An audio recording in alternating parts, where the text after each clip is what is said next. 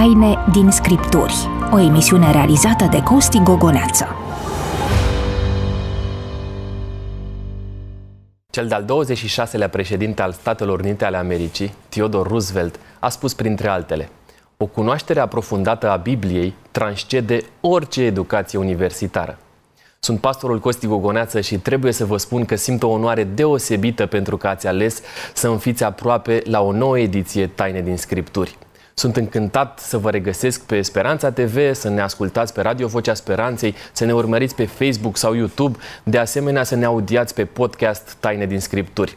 Sunt onorat să-i salut pe cei doi colegi care au acceptat să îmi fie parteneri de discuție în această ocazie. Îi spun bun venit pentru prima ocazie în uh, Taine din Scripturi pastorului Robert Mandache. Mă bucur că ești cu noi, Robert. Mă bucur că v-am uh, regăsit în acest context frumos. Și de asemenea pastorul Daniel Brânzan, un cunoscut al celor mai mulți dintre dumneavoastră. Uh, intrăm abrupt în discuția noastră. Timpul uh, este întotdeauna potrivnic discuțiilor de genul acesta. Avem o primă rubrică, mai ales pentru aceia dintre dumneavoastră care cunoașteți ce înseamnă desfășurarea emisiunii Taine din Scripturi, întrebări primite din partea celor care ne urmăresc. Așadar, o primă întrebare venită din partea domnului Marian Brânză pe YouTube sună așa. Uh, Iosua s-a aruncat în fața chivotului și s-a închinat, așa cum citim în Iosua 7 cu 6. 50 uh, de oameni s-au, plecat, s-au plecat în fața lui Ilie ca să nu fie uciși cu foc. Citim în 2 împărați 1 cu 13. Întrebarea domnului Marian sună în felul următor. Chiar este păcat să te închini înaintea unor oameni sau în fața unor obiecte? Cred că este important să-i dăm Scripturii locul pe care îl merită și lui Dumnezeu de asemenea atunci când Dumnezeu spune un lucru da sau nu, poziționarea noastră cu respect față de Dumnezeu ne face să acceptăm că ceea ce a spus El este corect, este adevărat și trebuie uh, adoptat în viața noastră. Dacă ne referim strict la exemplele care au fost date, Iosua nu s-a închinat în fața unei cutii de lemn, ci era o, un gest pe care îl făcea în fața unui ansamblu gândit, poruncit de Dumnezeu, ca expresia credincioșiei lui față de Dumnezeu. Iar în cel de-al doilea exemplu citat, era vorba despre o formă de eh, respect profund pe care oamenii aceia eh, o aveau față de omul lui Dumnezeu și nici de cum adorarea, închinarea înaintea unui om care nu trebuie să fie înlocuită cu adorarea oferită lui Dumnezeu. Când vorbim despre elementele acestea, vorbim despre faptul că Dumnezeu dă o autoritate unui obiect, așa cum spunea Robert mai devreme, chivotului sau un anumitor oameni pentru a primi închinarea. Ne amintim și în Noul Testament despre um, Petru sau despre Pavel, de haina cărora se atingeau anumiți oameni și erau vindecați. Unii aduceau batiste lui Petru pentru a primi vindecare și aduceau și închinare. Cum putem să rezolvăm uh, tensiunea asta. Și Petru și Pavel au refuzat închinarea în Noul Testament. Uh, era un context uh, păgân acolo. Iar niciunde în Vechiul Testament nu găsim că s-au închinat înaintea chivotului. Chivotul, de fapt, era acoperit. Probabil că în episodul acesta era învăluit în niște draperii. N-aveai voie să te uiți la el. Cei care intrau în sanctuar și aveau acces la chivot nu se închinau niciodată înaintea obiectelor. De fapt, teologii Bisericii Ortodoxe spun că, de fapt, nimeni n-ar trebui să se închine în fața icoanelor, ci să se închine cumva având icoana în față, dar înaintea lui Dumnezeu, de fapt. Și de dragul științei, să spunem, uh, cine pune întrebarea citează incorrect Biblia. Biblia spune că Iosua și-a sfâșiat hainele și s-a aruncat cu fața la pământ înaintea chivotului, deci nu s-a închinat, deși în Vechiul Testament găsim că Batșeba s-a închinat înaintea împăratului David sau că Avram s-a aruncat cu fața la pământ înaintea păgânilor pentru că era un gest protocolar de politețe, a rămas până astăzi sărut mâna, dar nu mai sărutăm mâinile, dar poate că uneori înclinăm capul. Asta era o formă de plecăciune, o formă de respect. Uh, avem și o poruncă foarte clară a lui Dumnezeu în privința asta, să nu ne închinăm unui chip cioplit, indiferent ce formă ar avea el. Și Isus a spus Domnului Dumnezeului tău să te închini și numai Lui să-i slujești. Așa să ne ajute Domnul. Mergem la următoarea întrebare venită pe WhatsApp. Întrebarea sună în felul următor. Este păcat să călătorești în sabat cu avionul? Am putea să dăm un răspuns foarte scurt, da sau nu, însă nu cred că e de ajutor un răspuns de felul acesta. Cred că la sabat ar trebui să ne raportăm ca la un dar din partea lui Dumnezeu, ca la o zi pusă deoparte în mod special și ar trebui ca dincolo de reguli să gândim care sunt principiile pe care Dumnezeu ni le-a lăsat ca să ne bucurăm de această zi și de binecuvântările ce o însoțesc. Dacă ar fi să trecem, să ajungem în zona principiilor și să trecem de cea a regulilor care ne spun da sau nu, ar trebui să gândim uh, în ce context este făcută călătoria aceea, care este scopul ei, care este efectul ei asupra relației mele cu Dumnezeu, uh, în ce măsură poate să fie amânată sau anticipată călătoria respectivă, în așa fel încât în virtutea principiului că sabatul a fost făcut pentru om și nu omul pentru sabat, să mă bucur cu adevărat de darul pe care Dumnezeu mi l-a dat. Uite, completez puțin imaginea asta. Uh, știm că în weekend, în zilele de sâmbătă, de duminică, uh, de obicei biletele sunt mai ieftine.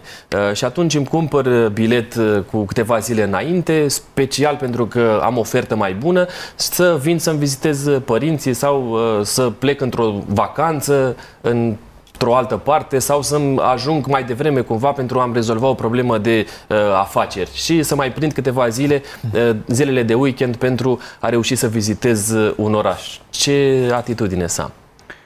O călătorie pentru distracție sau pentru nevoie obișnuite nu este acceptată în sabat nici cu avionul, nici cu mașina, nici măcar pe jos.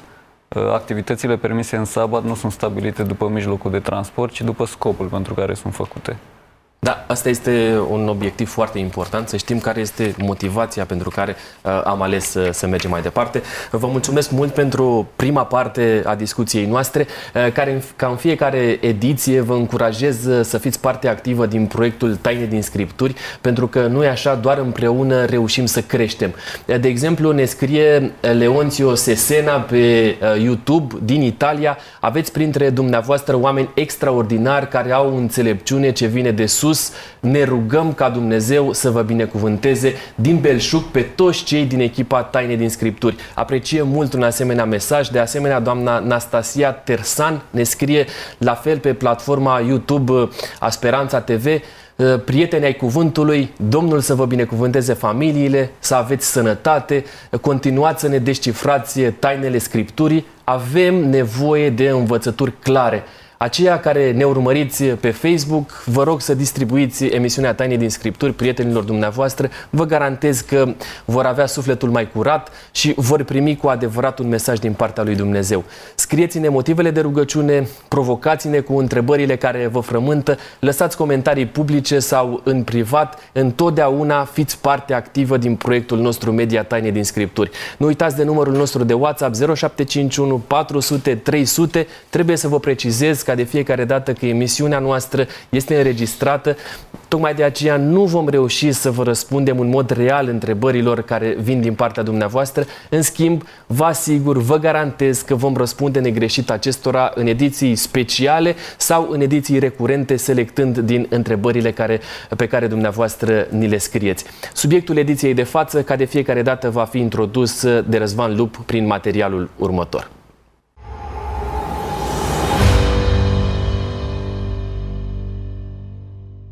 Știați că în Noul Testament nu găsim creștini care să nu se fi botezat? Vestirea Evangheliei cerea o decizie de viață care se pecetluia în apa botezului. Hristos ne-a fost pildă și în această privință. A cerut să fie botezat pe la vârsta de 30 de ani și când Ioan Botezătorul l-a refuzat, Domnul Isus a insistat. După ce a fost botezat în fluviul Iordan, cerurile s-au deschis și Mântuitorul a început o viață nouă. Mai târziu, după aproximativ 3 ani de zile, Domnul spunea că are nevoie de un alt botez pe care, la fel ca și prima dată, era nerăbdător să-l primească. Am un botez cu care trebuie să fiu botezat, spunea Domnul, și cât de mult doresc să se îndeplinească.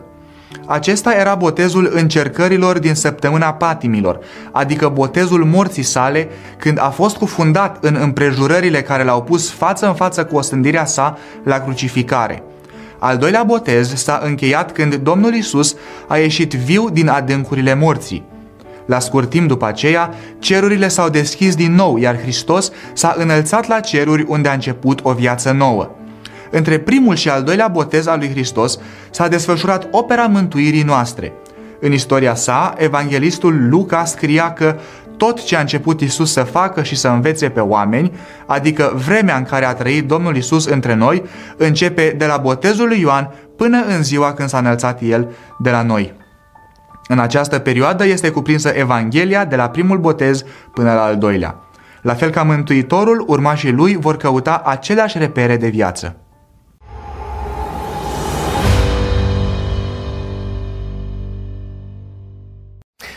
Apostolul Pavel a scris în Romani, uh, capitolul 6, versetele 3 cu 4. Nu știți că toți uh, câți am fost botezați în Isus Hristos, am fost botezați în moartea Lui? Noi, deci, prin botezul în moartea Lui am fost îngropați împreună cu El, pentru ca, după cum Hristos a înviat din morți prin slava Tatălui, tot așa și noi să trăim o viață nouă. Pare, citind aceste versete, că botezul este de fapt doar un act simbolic, fără implicații practice din partea noastră, a celor care alegem uh, să ne botezăm. Oare chiar contează pentru mântuire această scufundare trupească? Vă reamintesc, alături de mine sunt pastorii Robert Mandache și Daniel Brânzan. Uh, stimați colegi, intrăm abrupt în dezbaterea subiectului de față. Citim Matei, capitolul 3, de la 13 la 15. Cuvântul spune așa, atunci a venit Isus din Galileea la Iordan, la Ioan, ca să fie botezat de el. Dar Ioan căuta să-l oprească. Eu, zicea el, am trebuință să fiu botezat de tine și tu vii la mine?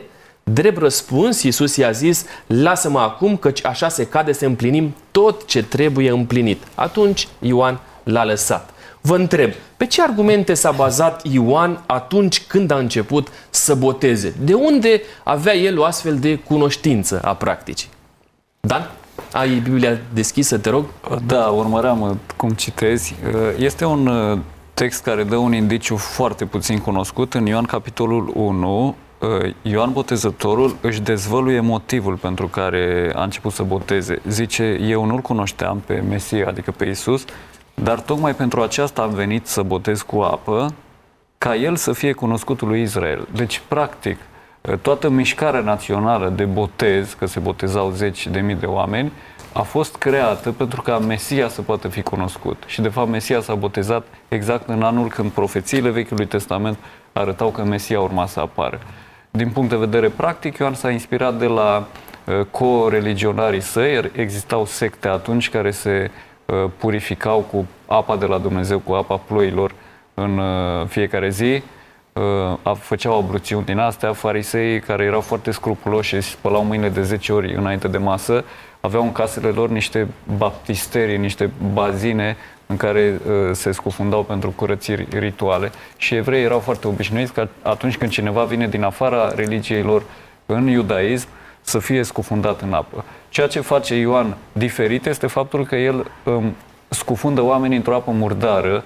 Iordanul era un fluviu noroios și uh, era o scufundare completă acolo sub apă când nu poți să respiri, simbolizând moartea și readucerea la viață.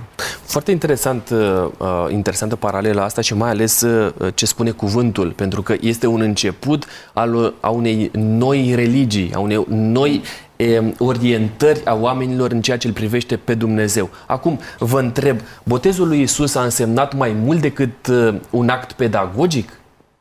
Cu siguranță că da. Există în botezul Domnului Hristos și această noțiune sau latura pedagogică de fapt, cum în toate actele slujirii uh, Domnului Hristos întâlnim uh, acest, această componentă. Însă este cu mult mai mult decât atât.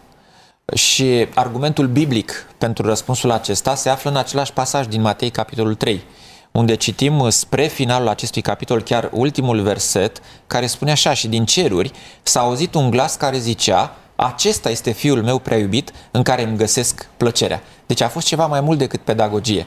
A fost uh, dedicarea specială a Domnului Hristos pentru o misiune deosebită care a primit aprobarea lui Dumnezeu în această formă specială pe care o relatează Matei. Voi amândoi ați fost botezați la maturitate, ca și mine. Vă întreb, ați simțit prezența lui Dumnezeu în aceeași formă în care uh, s-a simțit și a făcut prezentă la Mântuitorul Iisus Hristos, Dumnezeirea? Uh, nu, uh, personal nu, dar cineva care a fost în același grup în care am fost botezat și eu, într-un râu atunci, a avut un miracol în ziua respectivă. Poți să ne spui mai mult decât atât? Nu pot să detaliez. Înțeleg. Cum a fost la tine, Robert? Deci sunt două noțiuni care intră în discuție când vorbim despre botez. A simți și a crede. Uneori componenta aceasta a simțămintelor este foarte vie, foarte prezentă și dă savoare evenimentului. Personal am avut parte de un moment de genul acesta înainte de momentul botezului efectiv, în care, la nivelul simțămintelor, am primit un semn clar că Dumnezeu mă cheamă și că este momentul să fac pasul acesta.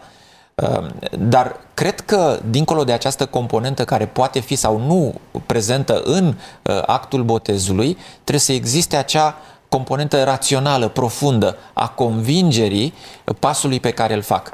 Și aceasta va primi întotdeauna aprobarea lui Dumnezeu, chiar dacă ea va fi vizibilă și la nivelul sentimentelor sau într-alt fel, sau nu. Uh, am primit o întrebare din partea uh, doamnei Valerica Nicolescu pe YouTube. Uh, întreba dumneai așa, botezul pentru a fi biblic trebuie să fie făcut doar într-un râu, asemenea Domnului Isus?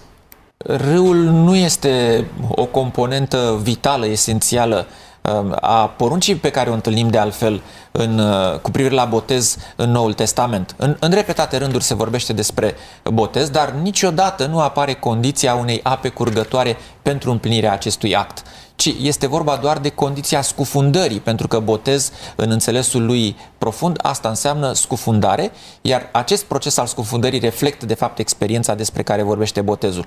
Experiență uh, care poate fi reflectată atât prin săvârșirea actului într-o apă curgătoare, cât și într-un alt tip de uh, curs uh, Uh, care poate să fie o apă stătătoare sau poate să fie un bazin. Important este actul scufundării, nu mediul în care se face asta. Uh, spunea mai devreme, uh, Dan, despre simbolistica aceasta, a faptului că există un mormânt, se mormântează vechiul om și se scoate la viață o nouă perspectivă de umanitate pentru fiecare persoană în parte. Văd că ai Biblia deschisă, ai un verset pregătit? Da, căutam toate contextele în care oamenii au fost botezați, dacă erau în Iordan sau nu, au fost botezați și la Enon, pentru că acolo erau multe ape, experții Bibliei uh, încă se gândesc dacă e vorba de Iordan sau nu. Uh, se pare că precizarea ar fi inutilă că erau multe ape în cazul Iordanului, că Iordanul oricum este un fluviu, deci vrea să spună că nu era Iordanul și în fapte 8 ni se spune că uh, un etiopian, etiopian care călătorea de la Ierusalim la Gaza pe un drum pustiu a găsit o apă și s-a botezat. Acum nu sunt specialist în uh, geografie, dar de la Ierusalim la Gaza uh, nu este Iordanul, asta este sigur. Dacă o fi un pârâia sau o apă, un lac, un bazin, asta este altceva. Și mai departe, în fapte 10 și 19, ni se spune că erau botezuri în orașe port, cum ar fi Cezarea sau Corint. Deci cel mai probabil oamenii aceia erau botezați în mare, adică nu doar în râu și nu doar în Iordan. Are cineva vreun privilegiu dacă merge la, în Israel în momentul de față, caută, Ierusalim, ă, caută Iordanul și se botează acolo? E ceva mai special dacă face actul acesta al botezului în Iordan, asemenea Mântuitorului Iisus Hristos? Este ceva mai special doar din perspectiva amintirii pe care o va păstra a acestui moment, dar din punct de vedere al Uh, semnificației lui sau al implicației, implicării în viața personală, în viața spirituală, nu are uh, absolut nicio relevanță. Te rog. Fiecare botez la maturitate ar trebui plănuit cu grijă și dacă cineva își dorește asta, n-ar fi o problemă, pentru că din acest act public trebuie să scoți un maxim de semnificație și de amintiri pentru toată viața ta. Până la urmă este un nou început, uh, un start, un exercițiu de viață nouă și poți să-l Asta e ideea, că poți să alegi, asta e botezul. Când ești mic, nu alegi. Dacă când ești la maturitate, poți să alegi. Alege cum îți place mai mult. E, e interesant că ai introdus uh, în discuție deja subiectul acesta, pentru că uh, aduc înaintea voastră o idee pe care am găsit-o pe, um, într-o carte de Sacram, uh, Sacramental Life of the Orthodox Church. Uh, aici ni se spune așa că, urmând obiceiul Bisericii Primare, Biserica Ortodoxă încurajează botezul copiilor. Dar înainte de a discuta despre subiectul acesta, vă invit uh, și pe voi și pe dumneavoastră uh, să urmărim uh, materialul următor, pentru că, așa cum facem noi de fiecare dată, mergem pe stradă și dorim să aflăm vocea poporului. Paula Florea, colega noastră, alături de unul dintre băieții din tehnic, au mers pe stradă în București și au întrebat pe cei pe care au întâlnit dacă botezul ar trebui să aibă loc în pruncie sau la maturitate. Așadar, vă invit să urmărim materialul, materialul următor.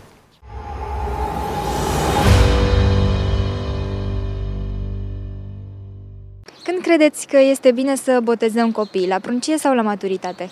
Uh, eu zic că, cum așa spune tradiția Domnului nostru Isus Hristos, a fost botezat la vârsta de 33 de ani și jumătate. Nici de cum de copil mic, cum se naște. Pentru că nici copilul ăla, când se naște, nu știe ce e la botez sau nu știe ce e apă. Iar în general așa ne spune și cuvântul lui Dumnezeu și Sfânta Biblie, care este o singură Biblie, nu zece, și spune botezul trebuie să fie făcut la vârsta mare. Probabil că cel mai bine e să fie încreștinați când sunt mici. Când sunt mici, bineînțeles. Păi așa e frumos. Atunci când uh, s-a născut. Pentru că atunci să primească, uh, să fie un bun credincios, atunci să primească harul botezului, să primească Sfântul Botez, atunci din pruncie. Când sunt mici, totuși. Pentru că de obicei așa se face, nu de când mă știu eu.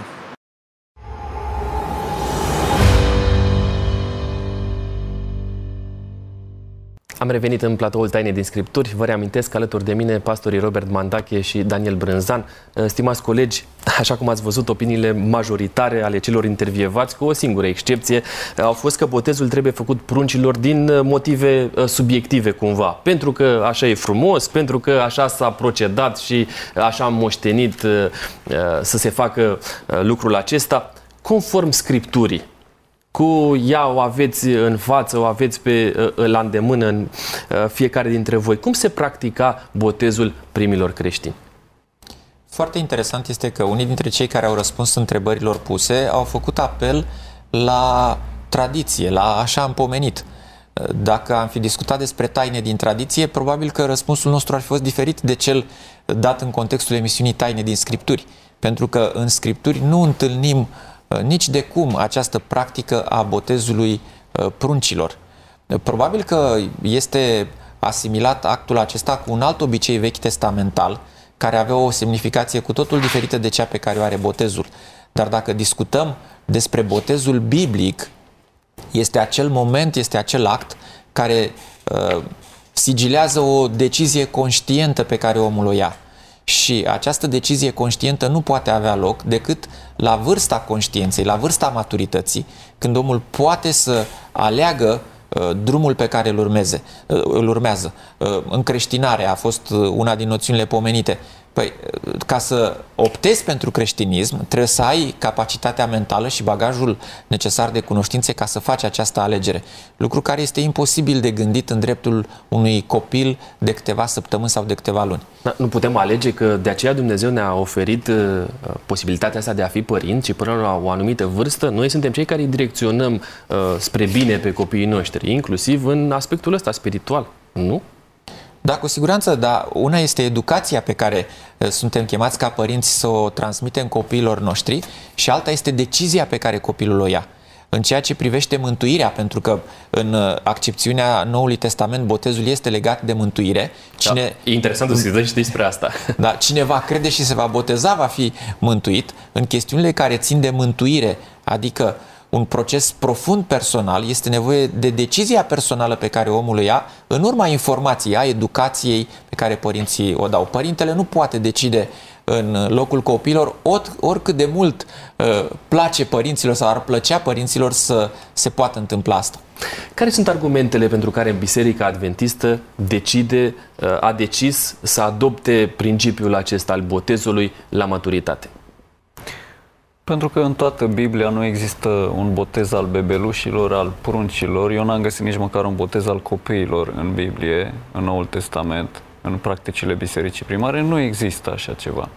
Uh, în al doilea rând, adventiștii nu se nasc, precum cei din alte religii. Adventiștii se fac. Adică dacă vrei devii adventist, alegi și poți să fii adventist. Nu te obligă nimeni, nu te face cineva adventist botezându-te sau nu, ba, mai mult tu trebuie să ceri asta. În al treilea rând, Domnul Isus a spus că uh, aceia care sunt copilași au deja împărăția cerurilor. Citesc din Matei 19, lăsați copilașii să vină la mine și nu-i opriți, căci împărăția cerurilor este a celor ca ei. Adică, altfel spus, acești copilași n-ar avea nevoie de ceva mai mult, pentru că deja ei sunt dați ca model. Singurele tertipuri care sunt uh, folosite de teologi uh, tradiționaliști Uh, folosesc expresii din Noul Testament în care ni se spune că oamenii au fost botezați cu toată casa lor. Citesc, de exemplu, 1 Corinteni, capitolul 1, dar sunt pasaje și în faptele în care spune Pavel că da, am mai botezat și casa lui Stefana acolo, nu știu să mai fi botezat pe altcineva. Și pentru că apare această expresie că acele case de credincioși erau botezate, unii au găsit acolo uh, ideea de a considera că de fapt au fost botezați și copiii. Dar, repet, asta nu este în Biblie, este doar în tradiția bisericii de mai târziu. Uh, spuneai tu că în uh, practica bisericii primare nu a existat botez pentru copii. Care este practica în biserica adventistă? Azi, care a fost cea mai mică persoană pe care ați botezat-o? Ce vârstă avea? Dacă mi-aduc bine aminte, era o fată, o copilă care participa la grupa uh, exploratorilor, la un program special pe care Biserica Adventistă îl are pentru uh, copii și uh, această domnișoară în vârstă de 11-12 ani, la un moment dat a decis să facă pasul acesta. Și cu bucurie am primit decizia ei, o decizie făcută totuși la o vârstă a conștiinței, fundamentată pe cunoașterea Scripturii, înțelegând profunzimea acestui act, m-am bucurat pentru el și am trăit alături de ea acest pas al deciziei. Este o chestiune subiectivă sau avem reglementat uh, clar o vârstă? Uite, dacă dăm uh, paginile Scripturii și ajungem la momentul în care Isus vine la templu pentru prima dată, este undeva în jurul vârstei de 12-13 ani. Putem să mergem pe același principiu și în privința botezului uh, aplicat în Biserica Adventistă de ziua 7? Nu, pentru că nu toate merele dintr-un pom se coc în același timp. Nu putem vorbi despre o maturitate fixă așa cum ai 14 12 ani și trebuie să-ți iei act de identitate. Nu? Maturitatea spirituală se dobândește diferit de la persoană la persoană. Uh, poate că am condus spre botez persoane de 12-14 ani, este o practică undeva cea mai fragedă vârstă ar fi de la 10 ani înainte uh, în Biserica Adventistă, că întrebai despre asta, dar nu există o, o vârstă fixă. Un aspect foarte interesant legat de vârsta la care are loc botezul, un studiu făcut la nivelul Bisericii Adventiste Uh, pe plan internațional arată că nivelul de atașament față de biserică este cu atât mai mare cu cât actul botezului are loc la o vârstă mai uh, fragedă. Este un lucru uh, care ar trebui să nu ne împingă spre temeri în sensul acesta. În același timp, nici nu trebuie să bagatelizăm semnificația acestui act și să transformăm botezul într-o joacă de copii.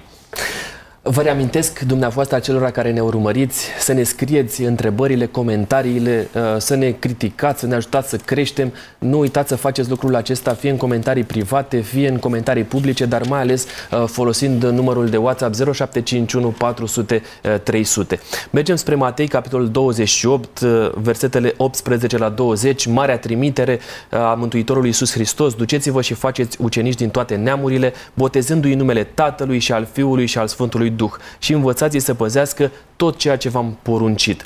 Conform Bibliei, există anumite condiții pe care trebuie să le îndeplinească o persoană pentru a primi botezul? Cine mă ajută? Cu siguranță. Cine va crede și se va boteza. Uh, este o altă expresie biblică. Deci, uh, pentru a primi botezul este esențială exprimarea credinței, experimentarea credinței, practicarea credinței. Uh, este o, o, o condiție pe care o putem uh, aminti uh, izvorâtă din textul Scripturii. Dacă ar fi să, ne, să lărgim puțin subiectul, aș aminti două condiții mari pe care cineva ar trebui să le îndeplinească pentru botez. Și anume, să fi trecut prin experiența spre care arată acest simbol, și anume experiența pocăinței, experiența autentică a întoarcerii la Dumnezeu. Este primul pas, prima condiție. Iar dacă privim la actul botezului ca la un legământ, trebuie să, ca la un legământ făcut cu Dumnezeu, persoana care alege să facă acest legământ trebuie să aibă cunoștință și să accepte toate condițiile presupuse de legământul acesta. Uh, sunt așa multe condiții? Este vorba de învățătura Scripturii. Uh, pentru că a fi, a intra într-un legământ cu Dumnezeu înseamnă a fi de acord cu ceea ce El ți-a descoperit în Scriptură și a accepta că vei transpune în viața ta aceste descoperiri pe care le-ai făcut. În faptele apostolilor, uh, famenul etiopian îl întâlnește în mod miraculos pe unul dintre ucenicii Mântuitorului Iisus Hristos și uh, la un moment dat el spune, uite apă, a citit la un moment dat Dan uh, pasajul acesta, uite apă ce mă împiedică să fiu botezat. Cum stau lucrurile în cadrul Bisericii Adventiste? Uh, știu că Biserica Adventist, bisericile adventiste construite, care au clădirile lor, au de obicei și un baptisteriu. El stă acolo în față, toată lumea îl vede. Dacă cineva care vine la biserică cere să fie botezat, ce ne împiedică să le of- să oferim botezul? Pentru că el vine și um, are cerința asta. Nu există piedici în calea unei persoane care dorește să fie botezate, dar famenul etiopian se întâlnea de la Ierusalim, avea un sul al profetului Isaia cu el, adică era cunoscător, el studia mai de mult timp, era un pelerin care venea cu frecvență acolo, deci era avizat, nu era un necunoscător. Mai este un al doilea element din aceeași secvență, este vorba de Duhul lui Dumnezeu care l-a luat în stăpânire pe Filip și l-a dus acolo. În momentul în care uh, cineva are parte de o, o călăuzire specială din partea Duhului Sfânt, o convingere puternică dată de ex- această experiență cu Dumnezeu, care uh, îi spune că atunci este momentul uh, potrivit, că persoana respectivă este la punctul corespunzător pentru a face actul acesta, cu siguranță că uh, poate avea loc uh, reeditarea acestei experiențe. Numai că, vedeți, din experiența asta nu trebuie să luăm doar partea cu iată apa ce mă împiedică, trebuie să luăm experiența în ansamblu ei. Isus, dacă vrei, uh, Biblia spune că după ce a fost botezat tot norodul, a fost botezat și Isus. Adică Isus a știut când este vremea să fie botezat, i-a venit rândul, s-au botezat toți, trebuia să se boteze și el. Adică nu la prima ocazie trebuie să fii botezat, trebuie să știi. Uite, să-ți alegi. există o controversă. Um, dacă citim în Faptele Apostolilor 19, vedem că um, Apostolul Pavel intră într-o discuție cu uh, cei care erau botezați cu botezul lui Ioan și el îi întreabă la un moment dat uh, cu ce botez v-ați botezat? Ei spun botezul lui Ioan, el le spune, uite, ar fi bine să faceți botezul lui, uh, să vă botezați în numele lui Isus. Vă întreb, uh, în ceea ce îl privește pe Mântuitorul, uh, el cu ce botez s-a botezat în fond și cu ce botez ar trebui să ne botezăm noi? Adică ce reguli trebuie să îndeplinească botezul pentru a fi botezați în numele Domnului Isus? Da, dacă ne referim la pasajul pe care l-ai amintit, era vorba de faptul că cei care avuseseră parte de experiența frumoasă a botezului practicat de Ioan, la momentul în care au făcut pasul acela, nu aveau întreaga cunoștință cu privire la ceea ce înseamnă uh, lucrarea Domnului Isus Hristos și procesul mântuirii și în mod special rolul Duhului Sfânt în uh, această experiență. Și uh, atunci când acești oameni intră în contact și cu aceste realități care uh, Uh, îmbogățesc uh, orizontul cunoașterilor și nu în cele din urmă al trăirilor spirituale, atunci sunt pregătiți pentru un nou pas pe, despre care uh, Scriptura vorbește de altfel. În Biserica Adventistă, și nu numai, hai să nu rezumăm neapărat la Biserica Adventistă, dar noi aici slujim. Cine este abilitat să facă botezul? Nu să fie botezat, ci să boteze. Conducătorii bisericii, adică pastorii și prezbiterii acesteia. La fel ca în vremurile Noului Testament, când nu botezau oricine pe oricine, ci botezau apostolii, învățătorii, profeții, ucenicii Domnului, ucenicii lui Ioan. Deci, modelul este același. Trebuie să existe totuși o condiție pe care acești conducători uh, ar trebui să o îndeplinească?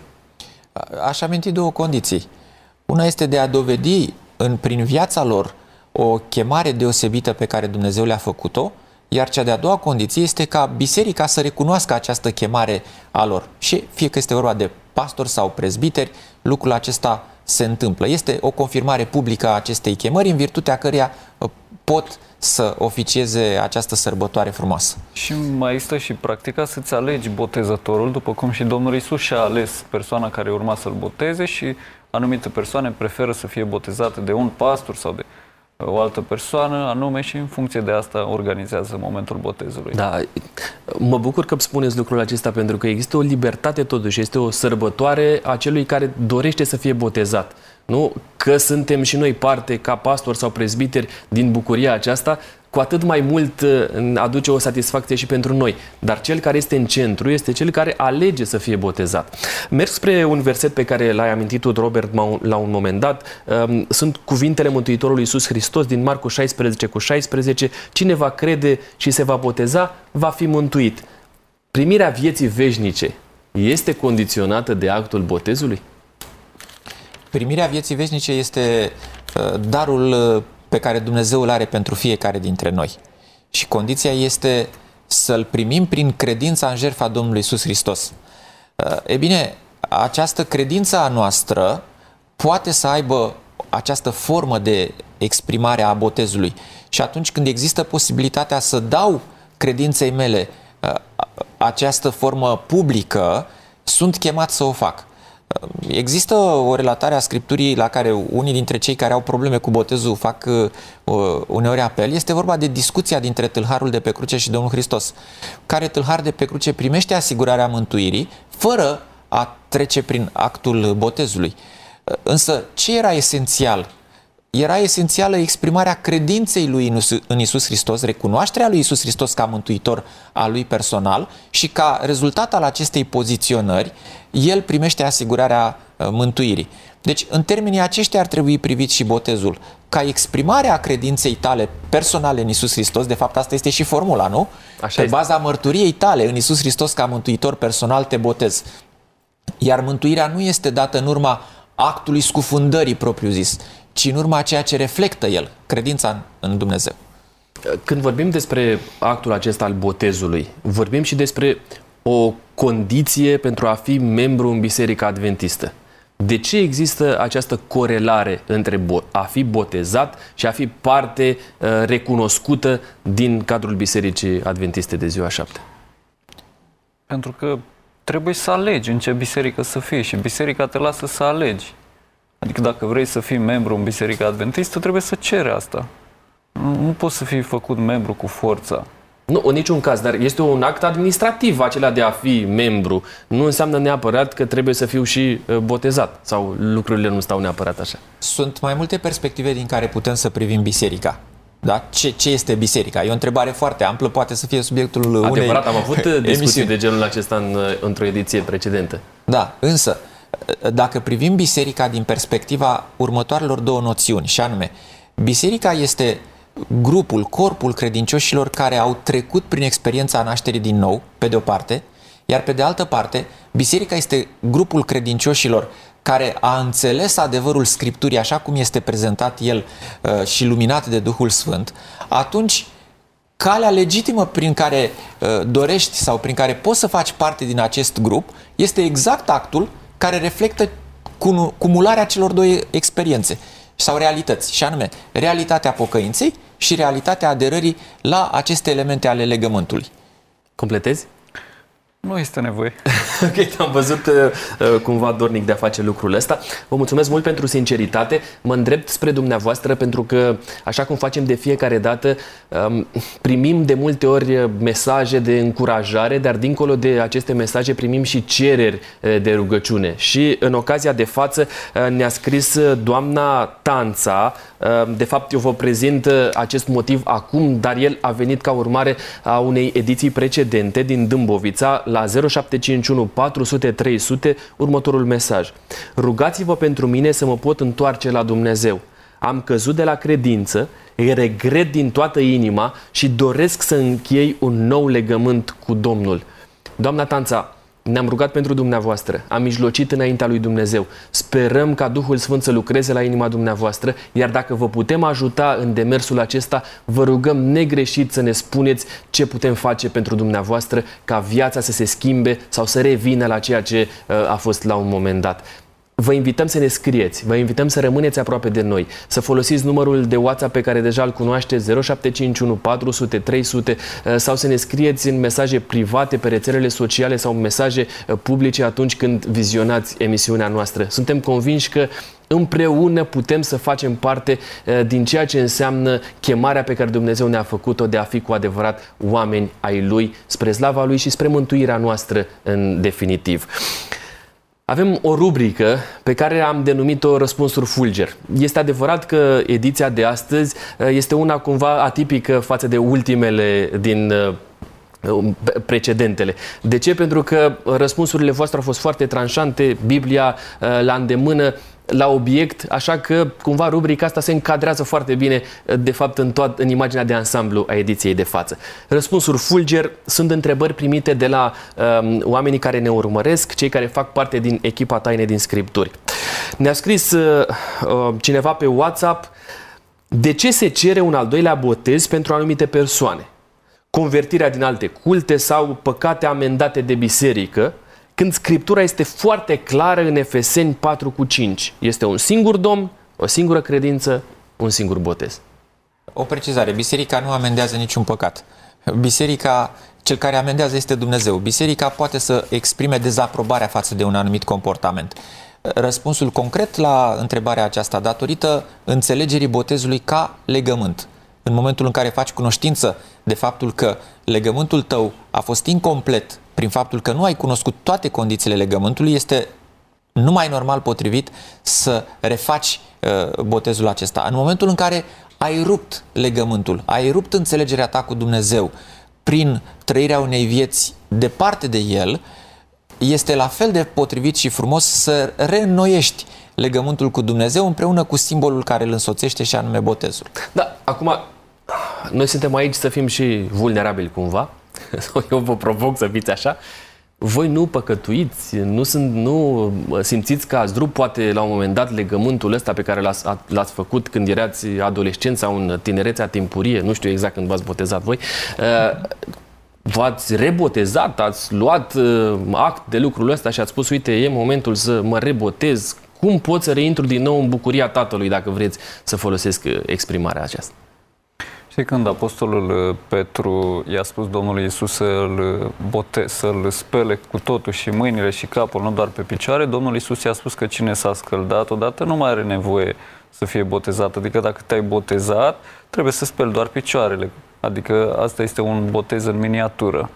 Nu este nevoie să repeți botezul. Bun, și atunci care sunt condițiile astea pentru care se, face, se reface botezul? Dacă nu păcatele recurente, Uh, pentru asta nu este nevoie de botez, ci este nevoie de uh, momentul Sfintei Cine, actul umilinței, actul împărtășirii cu simbolurile sfinte. Când este momentul ăsta de a uh, face din nou botezul?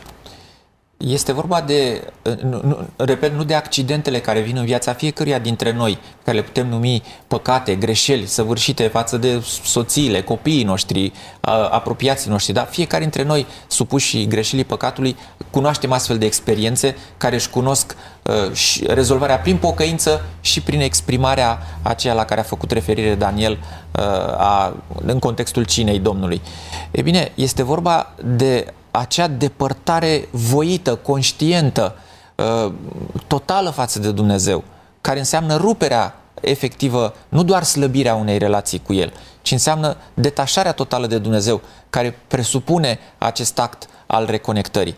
Și vreau să spun că am întâlnit, uh, nu odată în experiența mea pastorală, persoane care, deși uh, nu aveau oficializată despărțirea de biserică, prin retragerea calității de membru, totuși au știut ele la nivel personal că au rupt total pentru o anumită perioadă de timp legătura cu Dumnezeu și au spus simt nevoia să reînnoiesc acest legământ. Și lucrul acesta s-a întâmplat fără să fie oficializată despărțirea de biserică de altfel. Da, spuneai la un moment dat despre prezența Duhului Sfânt în viața noastră. El joacă un rol extraordinar și El este cel care ne conștientizează de uh, starea în care ne găsim și dacă este nevoie de, un rebo- de o rebotezare uh, sau din contră. Uh, o altă întrebare vine din partea lui Dragoș pe Facebook, pe Facebook-ul Speranța TV. Cei care au voit să se boteze, dar au murit pe neașteptate, vor fi primiți de Dumnezeu? Cu siguranță. Cu siguranță. Pe ce te bazezi când ești așa de ferm la un astfel de răspuns? Pentru că nu apa botezului te mântuiește, ci Iisus Hristos. Tâlharul de pe cruce s-ar fi botezat, dar săracul nu mai putea, că era țintuit acolo. Dumnezeu privește cugetul. Botezul este mărturia unui cuget curat. Dacă este cugetul deja curat, Restul poate fi o formalitate. Da, este adevărat, dar uite, uh, asta nu este o motivație sau un astfel de răspuns uh, pe care îl spui tu acum în câteva cuvinte, că îmi dau seama că argumentația este mai mare, um, poate să-i demotiveze pe alții să acționeze în felul acesta. Da, poate exista acest efect al demotivării dacă persoanele respective sunt concentrate pe formă uh-huh. și nu pe fond, pe conținut. În momentul în care cineva este concentrat pe experiența profundă pe care o are cu Dumnezeu ca urmare a influenței Duhului Sfânt, forma este o chestiune de dorit, de așteptat, cu nerăbdare chiar. Pentru că este aspectul acela al sălbătorii și al mărturiei publice a unei experiențe trăite. Este exact cum se întâmplă cu doi tineri care trăiesc bucuria îndrăgostirii trăiesc bucuria unei relații de prietenie, în cadrul căreia sunt puse la punct toate uh, lucrurile, da? Sunt discutate toate aspectele. Și de-abia așteaptă să vină momentul acela al nunții, când în mod public să-și declare relația lor și decizia de a fi împreună pentru veșnicie. Deci nu, nu ar trebui să privim lucrurile uh, eminamente din perspectiva formei, deși putem să fim tentați uh, să facem lucrul acesta, mai ales în cadrul unei uh, biserici care uh, este caracterizată de formalism. Deci atunci când o biserică, când fac parte dintr-o biserică ce are acest profil, pierd din vedere uh, frumusețea conținutului și mă uh, rezum doar la actul botezului, doar la 28 sau 29 sau 26 de puncte de doctrină, uh, doar la cateheză și așa mai departe, doar la aceste aspecte formale, care au rostul lor. Dar dacă rămânem doar cu ele, pierdem esența a ceea ce Dumnezeu ne-a transmis prin Scriptură. Ați făcut referire amândoi pe parcursul discuției noastre la tâlharul de pe cruce. Maria uh, Voloșciuc ne scrie pe YouTube așa. De ce puneți atât de mult preț pe botezul trupului când de fapt citim în 1 Petru 3 cu 21 botezul care nu este o curățare de întinăciunile trupești, ci mărturia unui cuget curat înaintea lui Dumnezeu prin învierea lui Isus Hristos. Și spune Dumnezeu, oare tâlharul de pe cruce a fost botezat trupește înainte de a-i promite Domnului Isus mântuirea?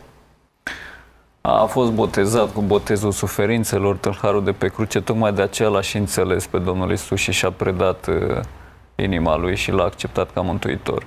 Biserica Adventistă pune accent pe botez pentru că așa a spus Isus când a plecat, au fost ultimele lui cuvinte de testament, deși era viu, a zis, merge și botezați. Așa ne-a poruncit Isus. Spui că este o împlinire a dezideratului lui Hristos. Da, mie îmi place această întrebare, pentru că ea scoate în, în evidență o percepție. Și ar trebui să ne uh, punem întrebarea ce anume generează percepția asta, pentru că s-ar putea să ne facem vinovați de elementele care generează percepția respectivă. Dacă noi vorbim mai mult despre botez ca eveniment, dacă vorbim mai mult despre botez din punct de vedere al condițiilor, și nu vorbim atât de mult de botez ca exprimare a, a trăirii cu Dumnezeu, atunci e foarte posibil ca această poziționare a noastră să conducă la concluziile exprimate de întrebarea doamnei sau domnișoarei. Uh, și e, văd, văd în întrebarea aceasta o provocare pentru fiecare dintre noi uh, în a echilibra lucrurile și a discuta mai mult de ceea ce este profund și esențial în uh, acest subiect pe care îl abordăm împreună. Mergem spre exercițiul de sinceritate. Are două puncte acest exercițiu. Primul dintre ele sună în felul următor. În Biserica Adventistă, pastorii au o normă de botezuri pe care trebuie să o îndeplinească? Nu a fost normă de botezuri în Biserica Adventistă pentru pastor, nu este și nu va fi niciodată. Așa spui tu. Da.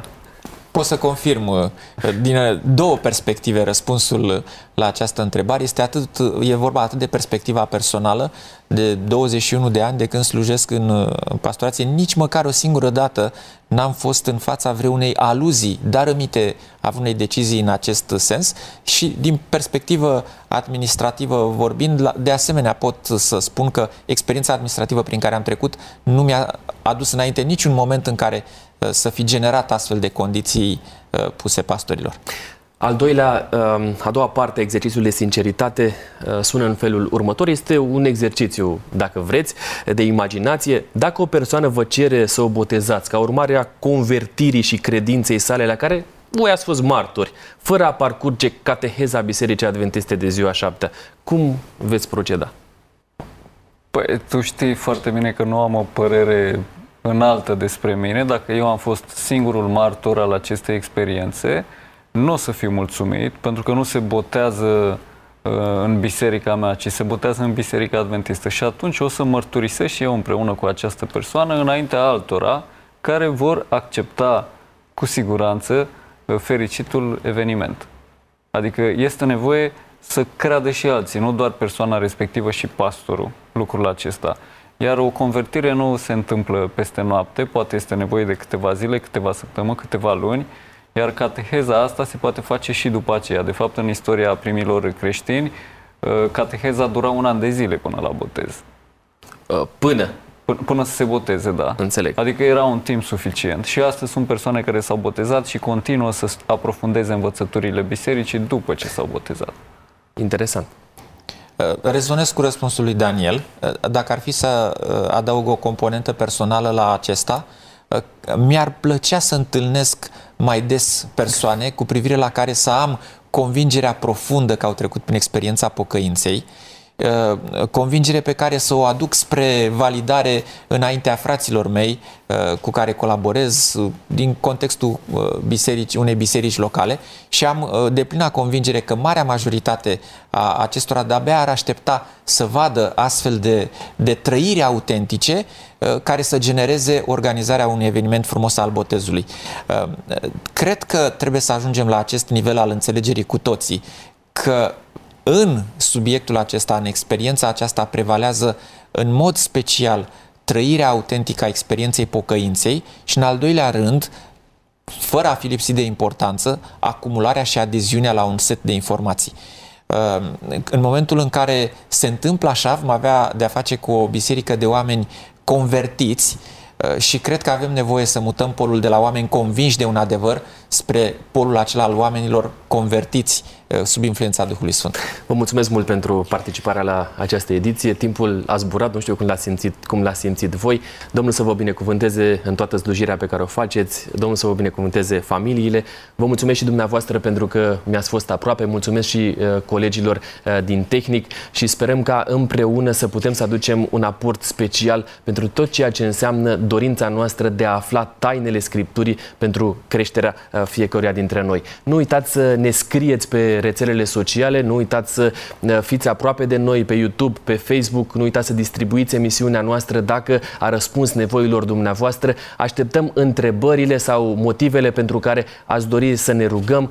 Uh, faceți lucrul acesta atât prin mesaje private cât și în mesaje publice pe rețelele sociale sau pe WhatsApp la 0751 400 300. Voi rezuma întâlnirea noastră citând Galaten 3 cu 26 și 27, căci toți sunteți fii ai lui Dumnezeu prin credința în Hristos Iisus. Toți care ați fost botezați pentru Hristos v-ați îmbrăcat cu Hristos.